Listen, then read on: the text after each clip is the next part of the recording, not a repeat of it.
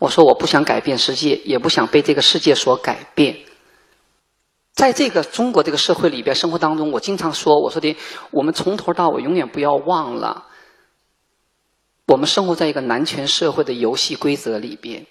这个意识，我在什么时候更加强大了、强烈了呢？以前从小我受的教育，在六十年代出生、七十年代成长，在中国所受的教育，我觉得我们的价值观，我们生活在一个无产阶级的社会里边，我们奔向共产主义的目标。说这种教育背景下面，我觉得社会是大家都是一样的。而的确，在我孩提时代，我们社会确实大家都是一样的，穿的一样，用的一样，那个是我们的。理想和目标也是一样的，但是随着社会的发展到今天，已经不一样了。社会阶层分的四分五裂的，富有、贫穷、纷争，就各个已经社会分很多的阶层了。这个时候，可能作为一个普通人，一个女人，在家庭里面，在社会当中，你怎么去跟这个社会相处？这个快速变化的社会当中，寻找到自己准确的位置。在职场上，在婚姻上，在作为夫妻感情、家庭关系处理上，我觉得都是，咱不能说是一门学问吧。其实有些很多的方法乃至技巧。我在抛开我做演员这方面，从为家庭来讲，当我还没有组成家庭的时候，当我还在男人世界卧底的时候，我曾经跟我自己说。要做个什么样的女人？在我书中当中，“性感”这个词，我觉得“性感”对我来讲是个褒义词，绝对不是一个随便在谈吐当中形容女人这个女孩很性感、很漂亮这么一个形容词，不是的。我觉得咱们很多会在社会当中很容易把性吸引瞬间的一个性吸引，把它作为“哎呀，这个女人很性感”，错了。性感是。这个女人一闪而过的时候，你那一瞬间可能给很多周边的同性也好、异性也好，她瞬间对你目光的集聚那一瞬间，你肯定在释放着你自己独有的自信和性感。那个释放出去了，你的任务已经完成了。但这个性感转移到所有关注者们，他们回过去以后回味或思考，还能停留在他们脑子当中，还会跟别人提到你的时候，曾经看到这么一个女人很漂亮，说不出来东西。这才是你真正把你的性感释放出去了，但是很多时候我们更多的层面上停留在对女人一个性吸引上面，所以我觉得千万不要定位在如果在西方的文化当中，男人赞美女人，哎呦你很性感这个词，有时候甚至超过了，哎呀你很漂亮，你很美丽，这个很很通俗的一种赞美词语。但如果人说这个女人很性感的话，那这个女人是释放出完全自我的。属于自我的一个质感了，但咱们在中国，咱们中国来说，好像性感，好像这你是否对我有什么非分之想啊？或者人们会有不同的反应，而且女人觉得有的时候，强大的女人呢觉得好，谢谢你对我的赞美，那哦你说我性感，但是很多不够强大，觉得是不是我哪儿做的不太到位呀？是不是让别人挑出毛病来了？不守妇道啊？是不是我哪儿漏太多了呀？要不他怎么说我性感呢？他应该说我很漂亮、很美丽，为什么用性感来形容我呢？其实是文化的差异的区别。我觉得我们中国女人需要更多的性感的赞美词。我曾曾经在很多采访当中、专题采访当中，我谈到我说我们中国的姐妹儿挺强大的。你知道为什么吗？我每年到欧洲演出，到法国、到到那个欧洲演出的时候，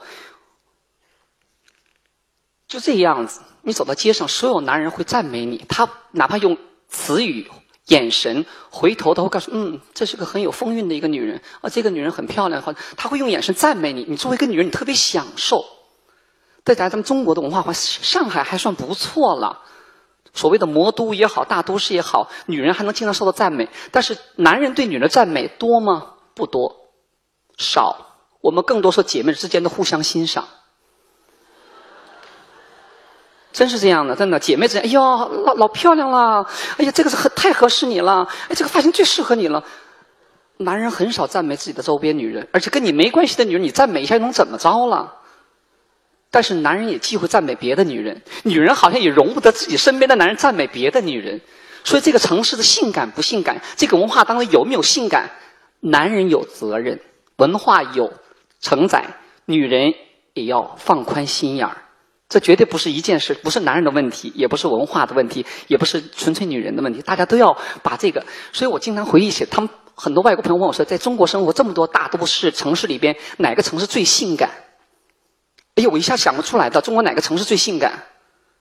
我真想不出来。我真想举例一个这个城市，我一下了飞机以后，我觉得这个城市，哎呀，到处弥漫着那种女人那种自信呢，男人那种赞美啊，你想不出来的。人们会想到性感是哪个夜总会、哪个迪厅，可能有性感的人在那里头。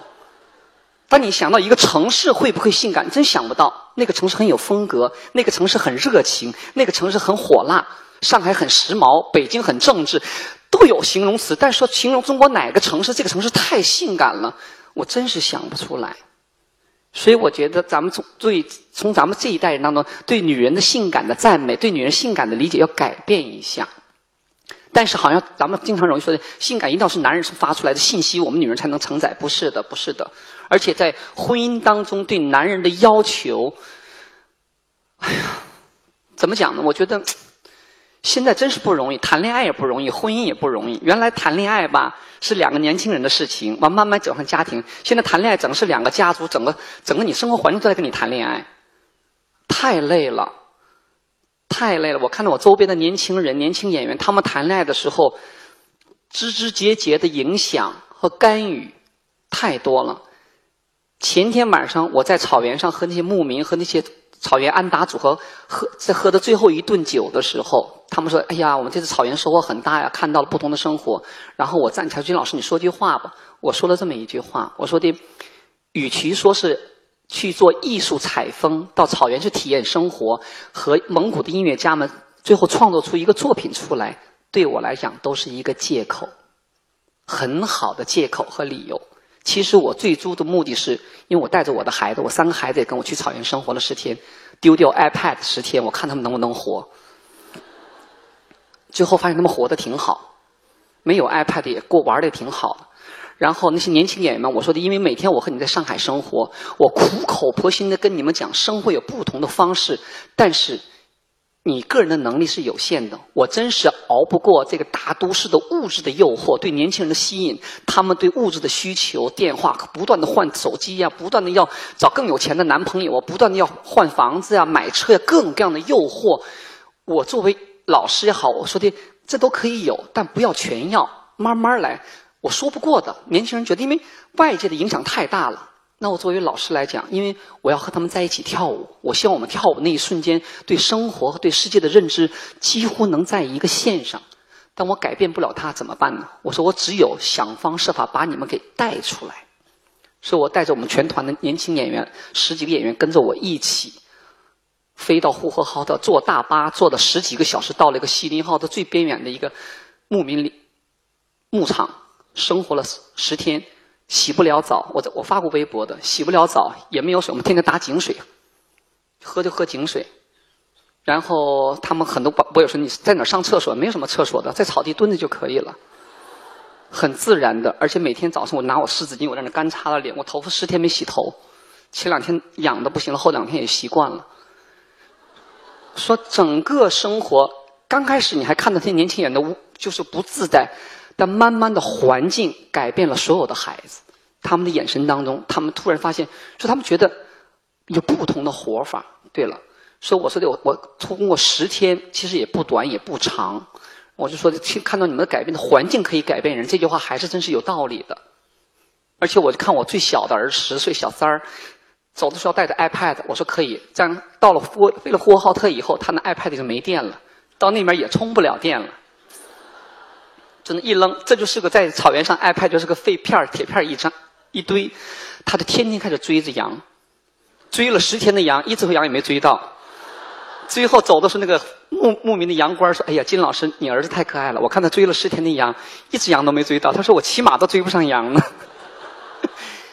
但是他恰恰知道了，啊，生活可以这样。他们第一次见到羊粪，所以很多的东西，我说有时候你作为。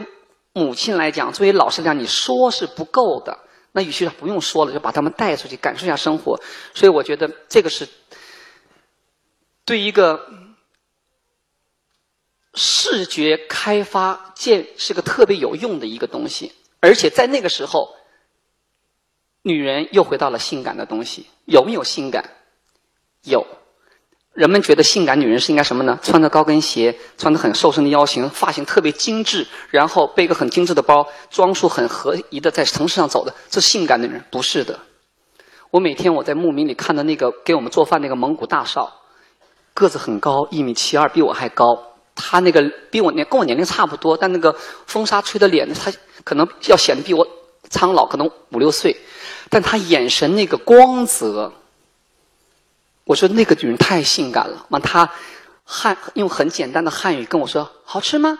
多吃点多吃点我在蒙古包里看着她的时候，当她从蒙古包出来探个头跟我说话的时候，她眼神那个真诚那个光泽，哎呦，这女人太性感。因为他带着一个态度，就是生活的态度。你这个时候你看到他那个眼神跟你说话的时候，外界的物质上的东西，房子多大、房价、车什么什么，跟他一点关系都没有。你看到凌晨四五点钟到井里给我们打水，要给我们二十多个人做饭的时候，你就看他那个身影的时候，性感极了。我就看我说，哎呀，真是生活当中的性感这个不同层面的表现。所以说，我觉得咱们从。这本书来讲，我写的几只点点滴滴积累一下，但我觉得咱们重新要把这个性感定位一下子，而且男人将来在你们生活当中，在你们的生活当中，敢于赞美其他的女性。想一想，当你牵着你的女朋友或者牵着你的太太说的“哎呦，这个女孩很很性感，很漂亮”，你很自信的说出来的时候，你的太太、你和老婆不会有非分之想的，因为你是发自内心赞美一个美丽的东西，她有什么想法？你也会想到，当你的太太有一天独自走在街上的时候，别的男人也会赞美你的太太的。不要认为一一句赞美，这个男人就有非分之想。所以说，我觉得咱们女同胞们也要自信一点点。当，如果这个男人能在你的面前对另外一个女性赞美的时候，这个男人是很自信的，而且你应该更加自信了，因为他在你面前没有掩饰。你希望这个男人不在你面前表现的就是只属你一个人，跟其他哥们儿的说赞美了二百多个女人，你喜欢那样的吗？那我与其说，还不如希望我先生随时赞美漂亮的女人。所以我这就谈到了，就是夫妻之间相处之道，相处，而且男女之间的浪漫。因为昨天晚上我们刚从草原回来，今天早上我先生跟我说了一句话，他说的：“哎呀，我好可惜呀。”我说：“你怎么了？十天有什么可惜的？”他说：“这十天当中，我天天晚上想拽你到那个草原上的小山坡浪漫一下子的。”我说：“你为什么不拽我去呢？”他说的。在十天草原当中，我已经看不见那个太太在什么地方了。我只看到了一个孩子的妈，一个艺术家，一个艺术总监。我说的，我说我看到了你，但是我当时我只想到我先生在草原，他享受他的镜头，草原的空气，他在拍照片，拍不停拍照片。我以为他享受世界，他也想浪漫一下，说我们俩溜溜溜溜溜山坡啊。但十天都没这个时间，因为我呢就看着我那三个孩子，跟着演员聊天天天听音乐，在那胡思乱想。我沉浸在我这个世界当中。但恰恰我们俩在互相之间完以后，昨天晚上我和老公，我们俩溜在淮海路的时候，我说的，那咱俩就把淮海路想成那个山坡吧。完以后我说多无聊，我在草原不溜，回到淮海路上找山坡的感觉来了。所以我觉得，其实夫妻之间有个相有个尊重，他他知道，其实我带着一种我的感受和任务去草原的，除了放空我自己之外，我也要搞创作，所以我现在是躲躲得远远的，而且。每次在别人在眼中看到我和我先生的这种事业生活分成比例的时候，谈到了一个问题：女人到底要找什么样的男人？要找比自己强的男人吗？我曾经有过这个想法，在我还没有碰到汉斯之前，在我还没有成为母亲的之前，在我还是个单身像个花蝴蝶，多彩的风筝在空中飘来飘去的时候，那个时候我想，我心目当中站在我身边的男人是比我还要强壮，一外形上高大。威猛，二事业有成，三叱咤风云。这是我心目当中的男人应该站在我身边的，有没有？有，接没接触过？接触过，谈没谈过恋爱？没谈过。人家不要你，为什么呢？强大的男人他不需要再找一个强大的女人，不要的。什么叫强强联手啊？胡说八道！婚姻没有强强联手的。如果这个婚姻是强强联手的话，他肯定他的商业利益和、其他的利益高于他的婚姻，这个强强联手是存在的。但纯粹的家庭生活感情没有强强联手这一说。绝对没有。所以说，在外边大老板、大企业家回到家以后，他希望这个女人小鸟依人，百分之二百的属于他的。哪怕他看不见她多么有魅力，但是他心里踏实，他不要担心，这是我的女人，这是我孩儿他妈，我的完事儿了，我的事业全走了以后，这是我的家庭生活的一部分。他不想再去用他的魅力去征服，在家里还要征服这么一个女人，多累呀！男人不会这么想的，他可以在外面接触有魅力、有实力的女人，交流聊天调调情都可以，但回到生活，他绝对不会要这样的女人的。所以，咱们现在中国现在很多剩女嘛。其实我要奉劝咱们下面肯定也有大龄女朋友、女同女女同胞们，剩女，我期望你们不要成为剩下那个剩，改一下字，盛开的盛，别胜利了，还胜利还较劲，有什么胜利的呀？你胜利到什么份儿上啊？想挣多少钱呢？胜过男人呢？别别跟男人争，回到女人的原本那个地方。再让自己盛开的，没有任何社会属性的，作为女人，你盛开一下子。剩女是男人不接触，女人嘛又宁死不屈，这儿撑着。我我放弃了那么多，我放弃了我的青春，我得到这么高的学业，我得到这么大的成就，我凭什么找个比我差的呀？但这个差在什么地方？是在你心里边。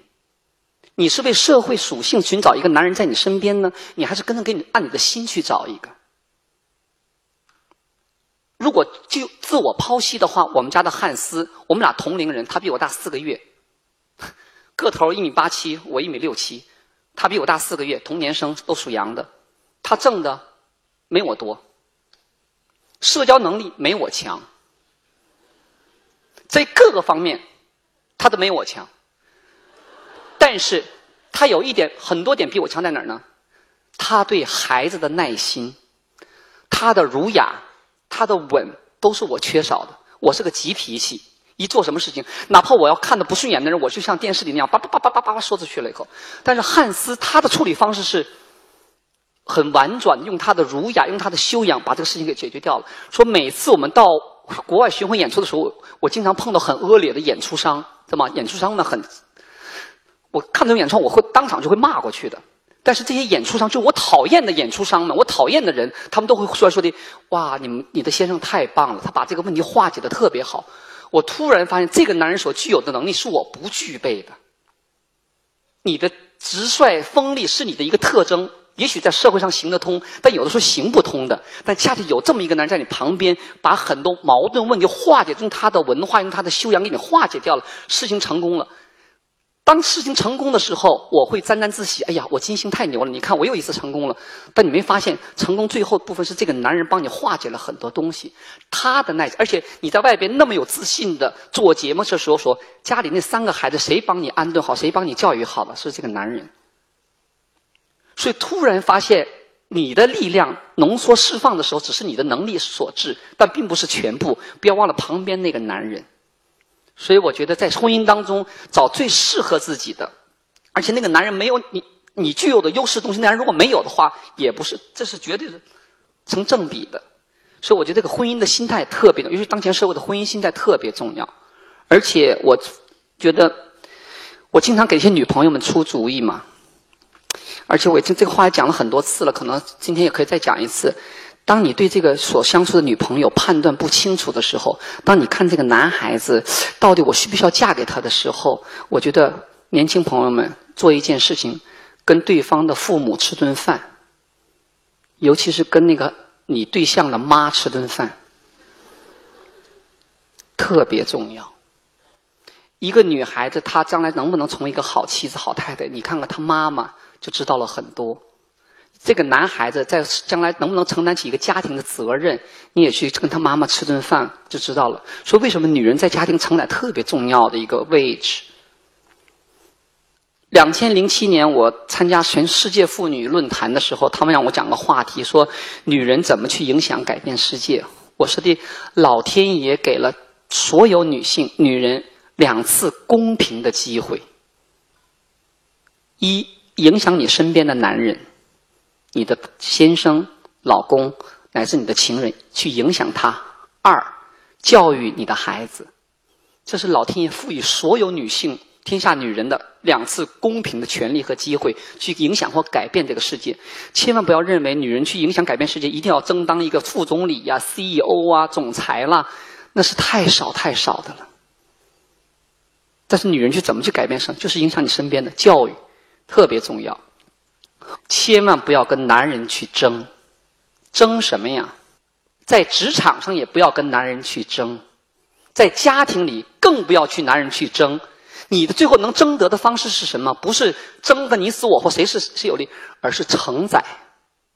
所以说，我觉得咱们对母亲的形容是像大地一样承载，做生命，就你家庭里边那个盘子，让男人和孩子都生活在你这个盘子当中，你是个承载的东西。这是女人的最大的力量所在。与其跟男人去争个头破血流的，谁强谁不强？很多女朋女朋友们跟我打电话说，在职场怎么办？在家庭还好办，我让着我丈夫了，我爱他，他是我孩儿他爹，我让着他可以。那在职场怎么办呢？我职场上也是，也不要跟男人争。为什么？男人的面子胜于一切。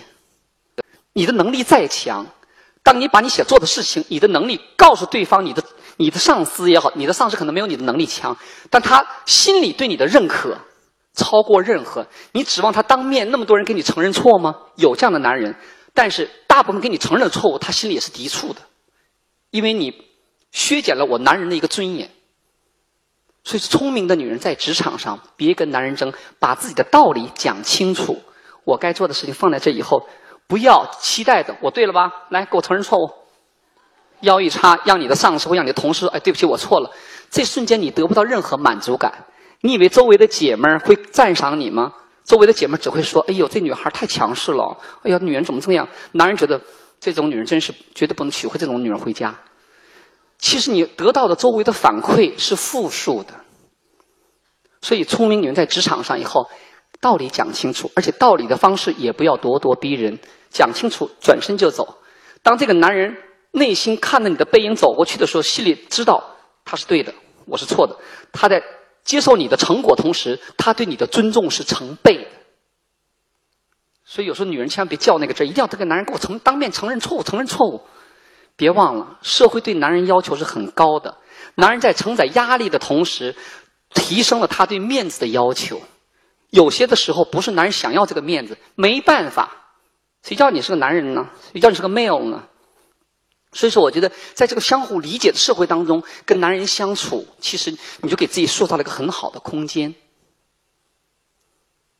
在我生活当中，不乏男人，太多了，中外的，怎么逾越这个跟男人之间交流？男女之间有没有纯粹的朋友情感？很多人说没有，男女之间在一起，肯定他有其他的东西在里边。这个道理我曾经相信过。